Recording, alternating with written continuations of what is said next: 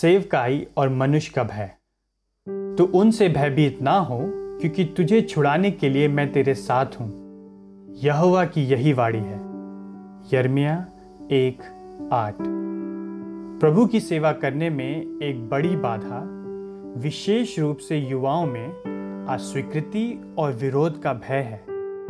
नाना प्रकार के विचार मन में आते हैं कि कैसे कुछ लोग हमारे कार्य करने या बात करने के ढंग को संभवतः पसंद नहीं करेंगे। लोग असहमत हो सकते हैं या बुरा मान सकते हैं। मुझसे त्रुटि हो सकती है और लोग मेरी आलोचना कर सकते हैं। मनुष्य का भय सेविकाई के लिए एक बड़ी बाधा है। इसलिए परमेश्वर कहता है, भयभीत ना हो, क्योंकि मैं तेरे साथ रहूँगा और तुझे छुड़ाऊँगा। परमेश्वर की उपस्थिति और स्वीकृति मनुष्य की सभी सराहनाओं की तुलना में अधिक बहुमूल्य है। और परमेश्वर कहता है कि तुम्हारे सभी संकटों से मैं तुम्हें छुड़ाऊँगा। अंत में तुम विजयी होगे, तुम जैवन से भी बढ़कर होगे। और आज इसी बात की प्रतिज्ञा हम सभी से यीशु क्रिस्ट में की गई है।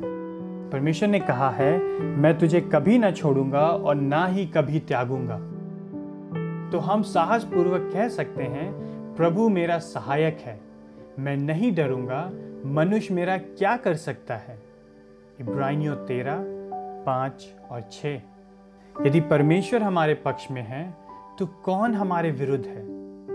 रोमियो आठ, इकतीस।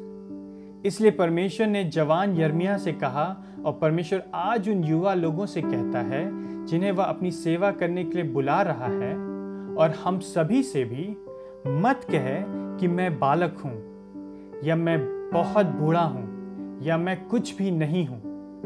यर्मिया एक सात। क्यों? क्योंकि आपका जीवन परमेश्वर के अडिग, संप्रभु उद्देश्यों में जड़ पकड़े हुए है। आपको एक महान उद्देश्य के लिए चुना गया और पवित्र किया गया और रचा गया तथा नियुक्त किया गया है। क्योंकि आपकी सेवा और आपके बोलने के पीछे आपका नहीं, परंतु परमेश्वर का अधिकार है। और क्योंकि परमेश्वर स्वयं आपको सभी परीक्षाओं से छुड़ाने के लिए आपके साथ रहेगा।